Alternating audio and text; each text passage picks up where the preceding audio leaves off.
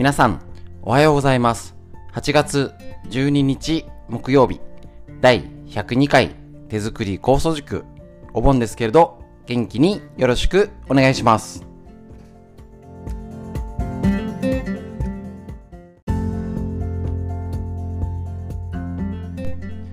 こちら、手作り酵素ラジオは、埼玉県本庄市にあります、芦沢治療院よりお届けしております。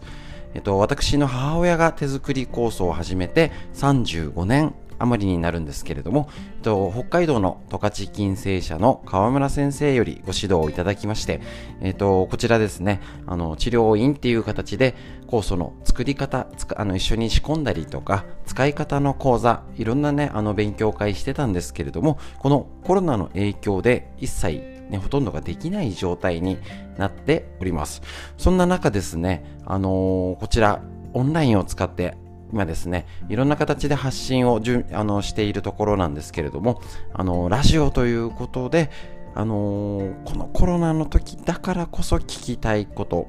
使い方とか健康になるためのヒント、お伝えできればなと思います。むしろ、こういう状況になったからこそ、もしかしたら、なかなかね、治療院遠くて、えっと、埼玉の端っこですのでね、あのーなかなか来れないよって方にも届いたり、あの、小さなお子様いたりとかね、介護中、いろいろご自身が体が大変な状況で、こういう勉強会が、っていうのは参加できない方にも自宅に届自宅で学べる機会ができる。っていうのは大きな大きなメリットだと思っておりますのでぜひ、えー、とこんな機会にですあの勉強していただければと思いますしあのコロナの大変な時ですのでお盆でも一生懸命お伝えしておきますのでぜひぜひ最後までよろしくお願いします。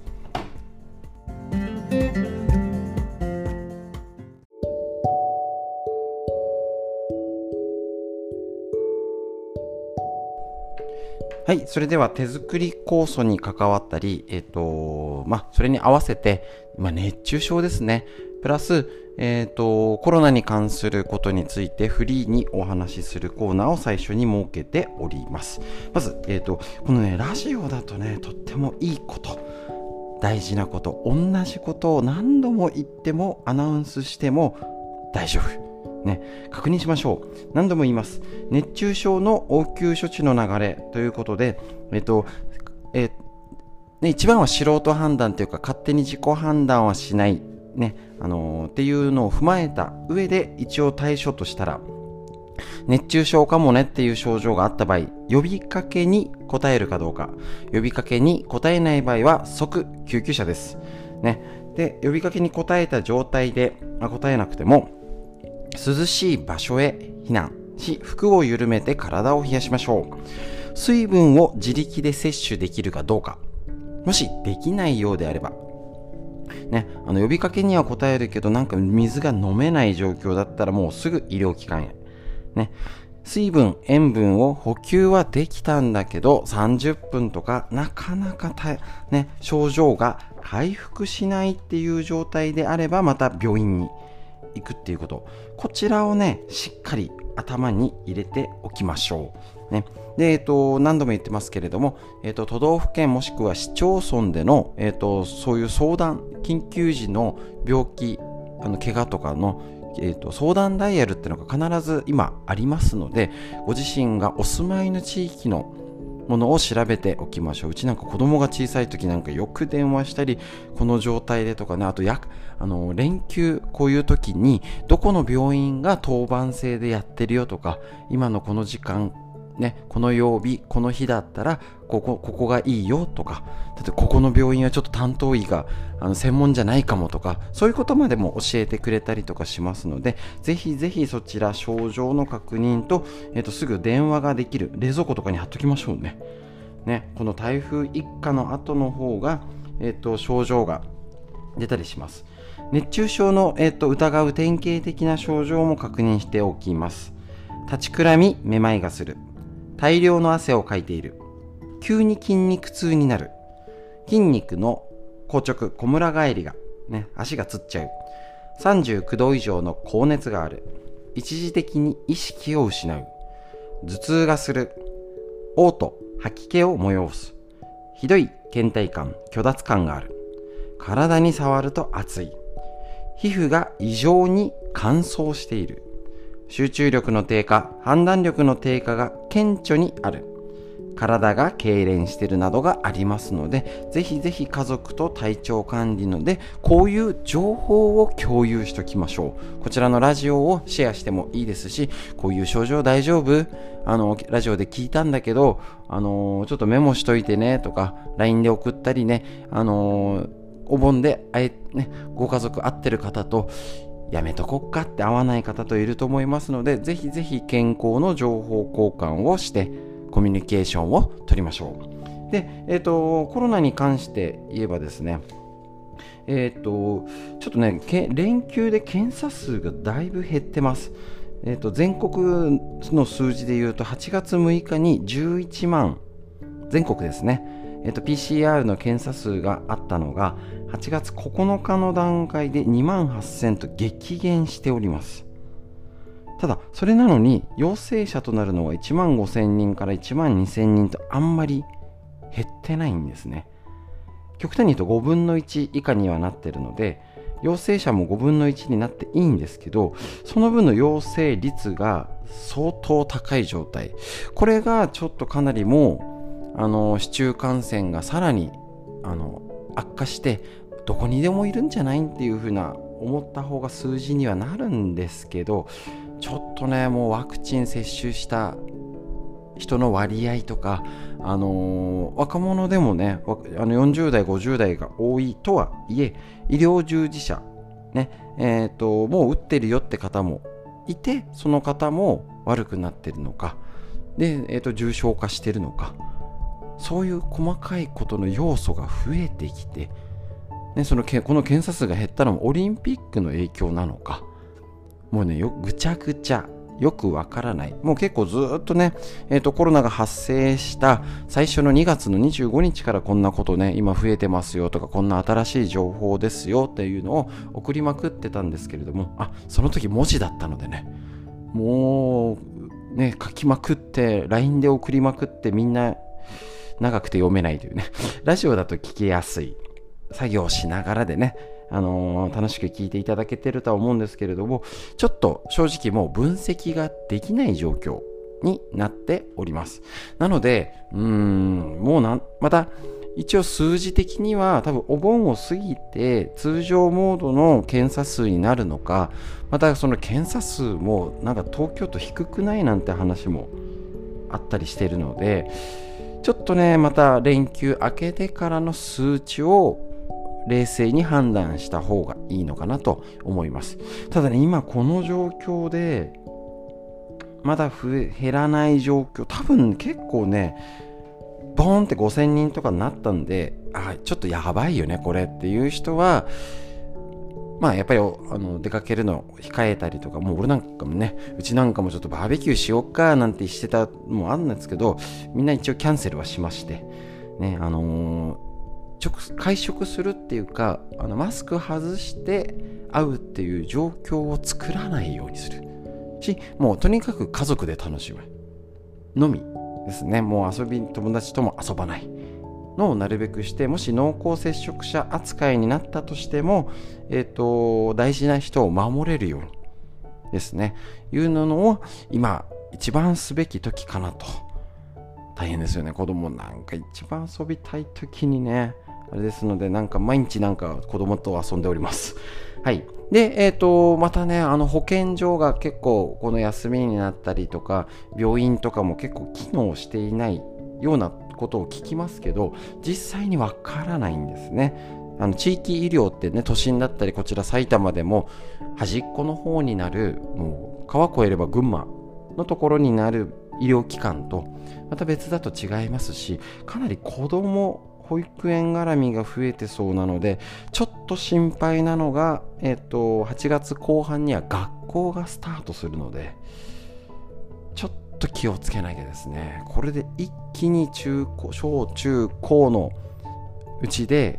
感染がバッと広がったらもっと身近なことになるかと思います。なので皆さんのご家族だったりねあのー、まあ、状況によるけど本当に濃厚接触者扱いになったら急にその日から2週間動けないとかになりますので必要なものは用意しておきましょう。これはもうあの買い占めじゃなくてあのもう何度も伝えておりますね。必要なものは、えーと、よしっかり買っといて減った分買い足す。なんかね今ローリングなんとかって言うんですけれどももともと昔からのね、必要なことになります。特に今、あの、冷えピタとか解熱剤、ワクチンの接種、こちら、あの、本庄市だったり埼玉県の大規模接種会場で明日受付開始ですね。始まるんですけどエッセンシャルワーカー。あのエッセンシャルワーカーってある範囲広いんですね。皆さんあの地域の確認しておきましょう。埼玉県の場合は明日から東部どこだっけな一部しかやってなかったのがあの埼玉全域で募集になりましてもう本当にコンビニの店員さんから要はお客さんと接するような仕事、ね、あのインフラの関係だったり、もういろんな方が受けられる状況にもあります。もちろんこのワクチン自体は賛否両論あるんですけど、ありますし、ね、あの、打ってたどうなの？っていうこともありますし、結構ね、話だけで聞いたら、あの、ちょっと詳しくは言えないんですけれど、思ったよりあの副反応が多く出たりそんな状況なの？とかっていうのは意外と聞いております。だから、やっぱ心配の種は尽きないんですけれども、私自身はワクチンは打ちたくない。ね、あの、どちらかというと反対な気も、あの、個人的な意見はあるんですけれども、また、それと社会的な問題として打たなきゃいけない。ね、治療もしてますし、えっ、ー、と、子供もいてとかっていうと、あの、感染の率が高い状態にいると思っておりますので、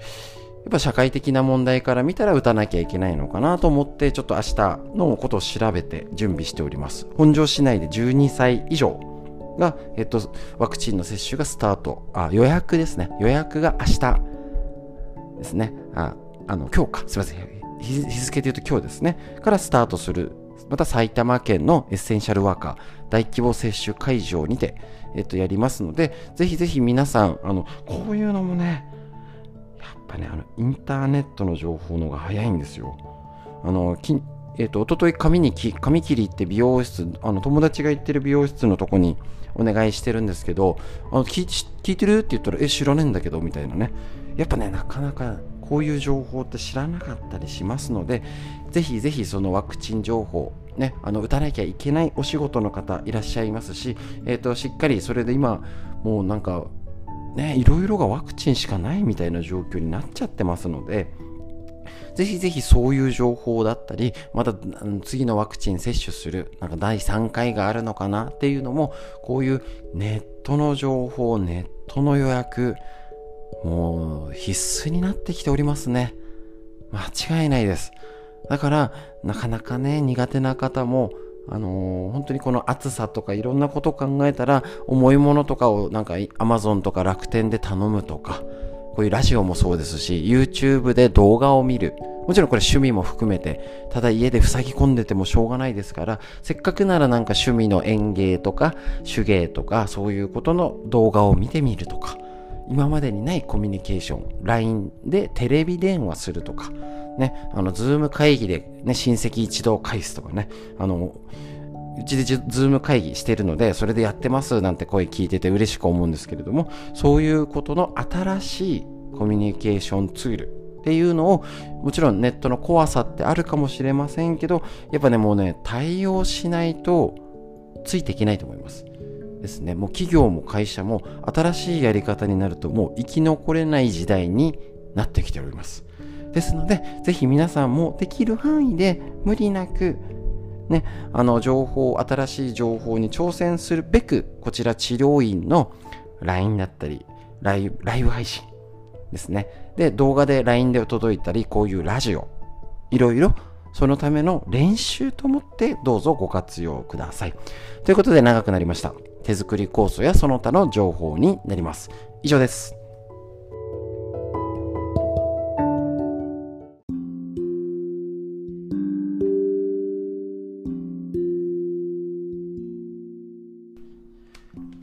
はい、こちらですね、大人も子供も運動不足。今こそ筋トレをして脳を活性化ということで、こちらですね、えっと、長生き1分片足立ち、伊賀瀬道也先生の文教者より出てるこちらの本、ね、あの、つまずかず転ばず一生歩ける若返る。ね、片足で1分立てないと糖尿病、認知症、脳梗塞のリスクがっていうことで、もちろんね、あの年齢とともに衰えて認知症対策、ボケ防止っていうのも言えますし、働き盛りの人のね、もう動かない、パソコンばっかり、ね、リモートワークでダラダラしてるだったり、子供もゲームばっかり、もうどの世代も運動不足。一億総運動不足引きこもり状態になっておりますので、家で少しでもその対策やっておりますでしょうかやってないと、もうね、やばいとしか言いようがないんです。結局、脳が衰えちゃうんですね。なので、ぜひぜひしっかりそのことをね、できるかどうかやっていきましょう。で、えっと、こちらですね、えっと、片足立ちの本から紹介。片足立ちイコールね、このバランス力。ね、片足立ちが短時間しか今できてなくても大丈夫です。将来的に1分以上できるように毎日続けていただきたいと。片足立ちを毎日行うと太ももの筋肉ですね。こちらが鍛えられて、えっと、さらに骨に適度な負荷がかかって骨密度が上がり骨が強化できます。さらに第2の心臓と呼ばれるふくらはぎが刺激されて血液循環が良くなります。ふらつかないように踏ん張るため神経ネットワークも刺激され足裏で床を踏みしめて立つため感覚能力も高まるでしょう。つまり片足立ちは脳卒中や認知症といった深刻な病気の目の発見に役立つ診断機能と健康で長生きに必要なバランス力を強化する機能を併せ持った一石二鳥の健康法っているんですね。特に本当にあの足の裏に、えーと、感覚機能ですねがありましてそれでバランス全身のバランスを整えてる要は神経のネットワークがあるんですね。これが、えっと、脳との関係があるので足裏のバランスが脳との関係ってもともとすごい言われてるんですね。もう絶対大事です。足裏を踏みつけて。だからアスファルトでよく運動靴でっていうとあのなかなかあの脳の働きが衰えるんじゃないかとか昔は下駄があって旅とかでね親指と人差し指ギュッと挟んでで舗装されてない道あぜ道とか硬いところ柔らかいところだからすごい鍛えられたんじゃないかっていうことが言われております。なので足裏ぜひあのあそうだそうだあのなかなか言ってなかったかもしれません。えっと動画を送ってるやつは素足でなるべくやるといいです。その方が足裏の感覚を鍛えることができておっとっと危ないっていう時にギュッと踏みしめる時に足裏のセンサーが働きますので、ね、メカノレセプターって名前言うんですけど、えーと、このセンサーが働くには素足で片足立ちスクワットかかと落としをやった方がいいです。ぜひ裸足でやってみましょう。ということで本日ね、大人も子供も足裏を元気に脳を鍛えて第二の心臓ねいつまでも元気で病気にならない体づくりをお家で作っていきましょう。以上です。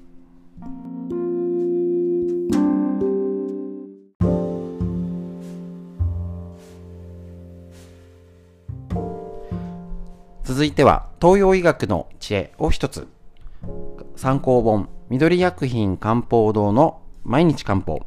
体と心をいたわる365のコツ桜井大輔先生の夏目社より出てるこちらの本からご紹介。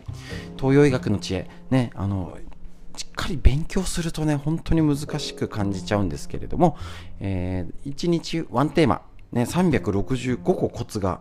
ありまして、日めくりカレンダーのごとく格言が載ってありますので、1日ワンテーマなら、ね、さらりとお勉強できます。今日のページ、8月12日は、月経周期が長い血の巡りが悪いタイプ月経の正常な周期を中医学では28日前後と考えていてそれよりも7日以上長いならば月経周期が長いとみなしますその原因の一つが血流障害です。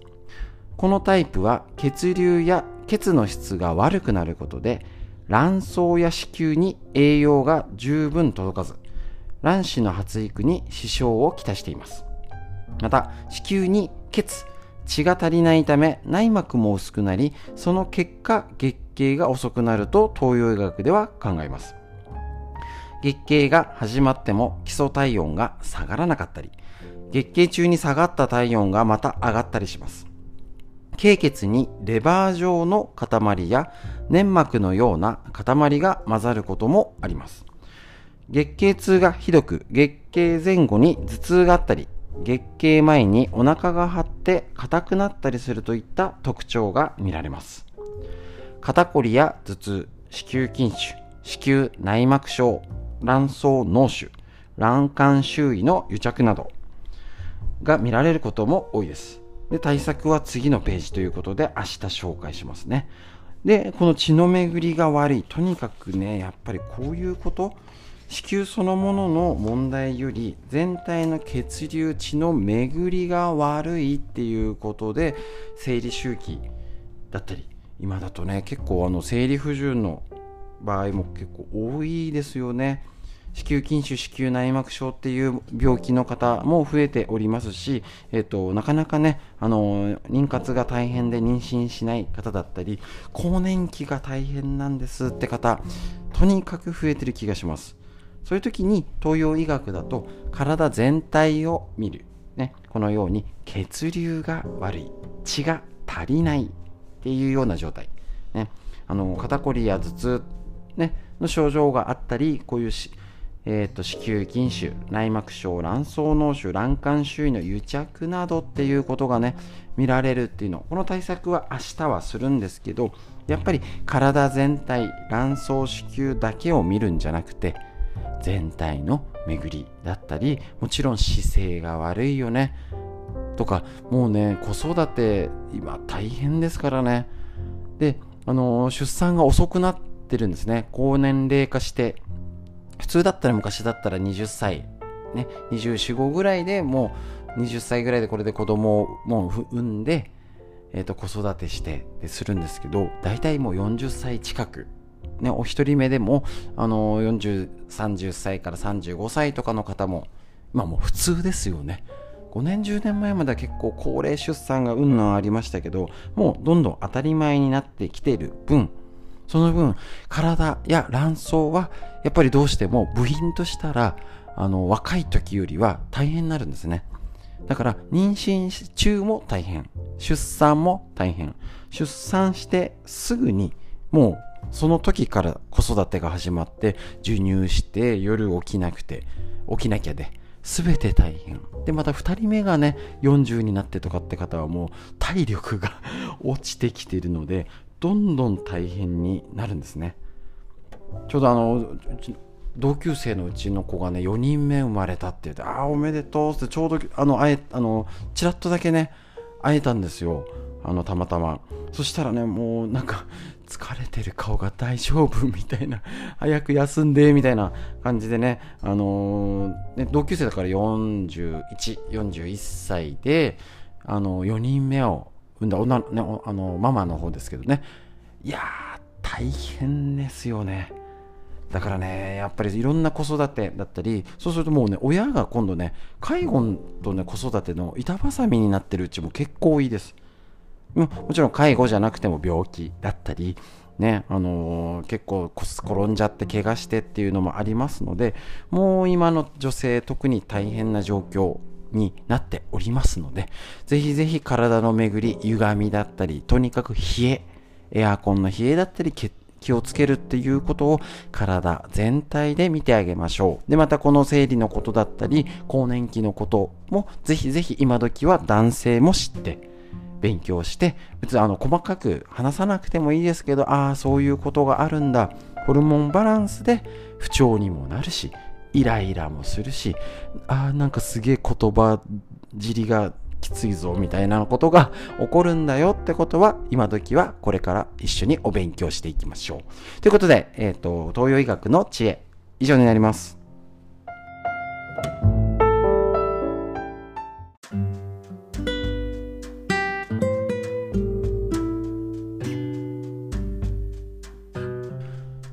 はい、こちら続いてウイルスに負けない腸を元気にする新常識。免疫力を腸から上げる。あなたの腸が喜ぶ45のトリビアをこちら8月からまたスター、あのー、最初に振り出しに戻りまして、勉強していっております。ぜひぜひね、この腸のこと知りましょう。で、前回やりました。こちらですね、えっ、ー、と、酪酸菌。なかなか聞き慣れない。ね、普通腸の腸内細菌はビフィズス菌や乳酸菌なんじゃないのっていうのを他に長寿菌として酪酸酸性菌っていうのがあるよ。これが、あのー、元気でいると体が元気で長寿長生きできると言われております。この酪酸酸性菌を知って元気になる方法っていうのをぜひぜひ知っておきましょう。こちら、えっ、と、酪酸酸性菌がキーポイントになるのは、えっ、と、酪酸酸性菌が生み出す酪酸、酪農の酪ですね。で、酸の酸。ビフィズス菌や乳酸菌などの善玉菌が過ごしやすい腸内環境に整える作用があるんです。つまり、よくビフィズス菌体にいいとか、乳酸菌ね、なんか白高なんかいろいろあって CM でもすごいって言ってるこのビフィズス菌や乳酸菌などのよく効く善玉菌の腸内環境を整えてくれる菌。もう下支えしてる。縁の下の力持ちってことなんですね。でこれねあの前は分かってなかったんです。で腸内の酪酸酸性菌が元気に酪酸を生み出していればそれだけで腸内環境が整う。結果的に免疫力も高まり体自体も元気になる。さらにその他に脂肪吸収の、ね、抑制に働くため肥満防止。がん細胞の抑制。免疫の正常化なんてことにも関わるよ。で免疫細胞の暴走を制御しアレルギー反応や炎症反応を、ね、抑制する働きも持ってるっ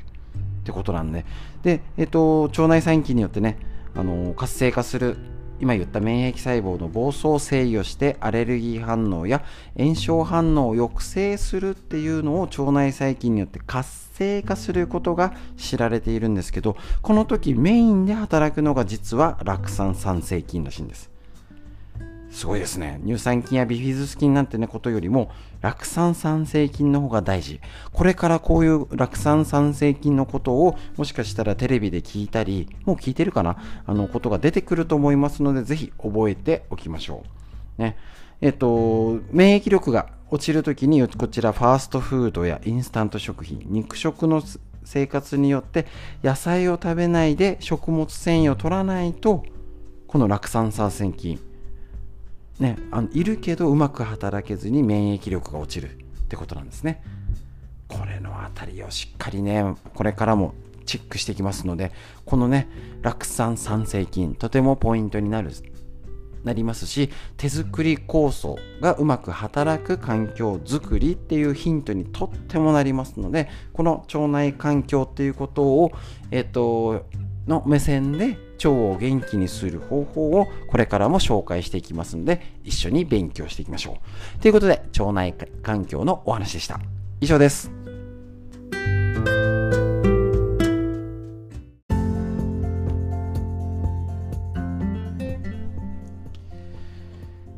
はい。それではですね、えっ、と、今日の手作り酵素のラジオ以上になります。やっぱりね、東京の感染者が多い多くなりまして、ただ、えっと、PCR 検査数の割には多いっていうのが出てきて、ね、やっぱ数字見ると嫌だねって思うんですけど、ちょっともうね、数字に踊らされない。何度もこちらのね、やつで紹介してて、前から言ってますけど、まだまだドーンと、えっ、と、1万人、2万人に東京都だけで増える可能性がありますしなんかこんな感じでダラダラいくかもしんないしなんかふわっと減ってきたねみたいなことがあると思います。もう国としての政策としてえっ、ー、と実際ね効果があることが言えないですし実際ワクチンの効果ってよくわからないですよね。だって言っちゃえばあのもちろん効いてるっていうこともあるかと思いますしワクチンが効いてえ、ー、と、60歳以上とかのね、えーと、感染者数が減ってるんだったら全体の数も減るはずなんです。で全体の数減ってないよね。もちろんみんな動いてるってのもあると思うんですけどね。こんなオリンピックやったりしてねあのー、やっぱ動くよねって思いますしもしこういうこういう言い方良くないんかもしんないんですけどもし私がちょうど学生の頃だったら多分ねもう我慢の限界って遊んでると思います。そういう状況になっちゃってると思うんですね。であのー、の政策がどうこうとか何が効いたっていうのは実際にわからないんです。全てコロナが悪いわけですからね。もともとは。で何が効いた何が効かなかったかっていう冷静な分析は結局数年後じゃないとわからないこと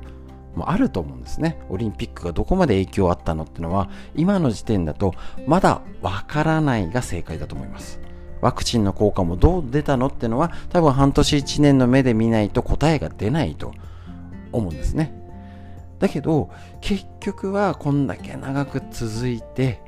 ね、あのー、まあ、国として政府としてのリーダーシップが、まあ、発揮できてないのはもう間違いないと言えますし、あ、あの、きっと大したこと、ね、あの、緊急事態宣言でも大したことないというかね、飲食店だけなんかなってとか、あの、不国民としての不平不満ばかりが溜まっている状況。これはもう間違いないですし、ちょっとね、すぐ改善はできないのかなっていうふうに見なきゃいけないと思います。文句言ってもしょうがないんです。だから変えられるのは自分です。だからこそ、こんな時だからこそ、腐らずにっていうかね、文句文句言いたいんですよ。ですけど、やれることっていうのは、あ、お腹の調子どうかな？家族にね、あの、食欲どう？顔色どう？夜よく眠れてる？ね、なんか、ね、なんか急に食欲が落ちちゃってとか、なんか便がうまく出なくて便秘気味なんだよね。そういうことのチェックができるのは病院でもできません。ね、あの他の機関、医療機関、専門、ね、病気を治すのはお医者さんです。何かあったら必ず専門家に見てもらいましょう。だけど、日頃の家庭ケア、ホームケアは家族、もしくは自分でしかできません。なので、体をね、あのしっかりエアコン使ってるからやっぱちょっと足元冷えてきたなとかどうしても冷たいもの飲んじゃってねっていう方のケアは病気じゃないので自宅でやりましょう。ね、それのやる時間、やる方法、構想をやってる方、手作り酵素と海のせいがあればやれるツールがありますし、こちらやれる情報をお届けしておりますので、自信持ってお家で家庭ケアをしていきましょう。ということでなんか最近すいません、ラジオの方がどうしても長くなっちゃっておりますけれども、こんな時だからこそ、お盆でもお伝えしておりますので、よろしくお願いします。今日の空模様、なんか変わってきました？雲が。風の感じっていうんですか？なんかね、立秋なった途端変わったのでしょうか。空模様だったり、昼間の太陽の角度、雲の状態、なんか夕方とか風違くない？ぜひ自然を感じて空を見上げてより良い一日をお過ごしください。本日も最後までお聴きくださいましてありがとうございました。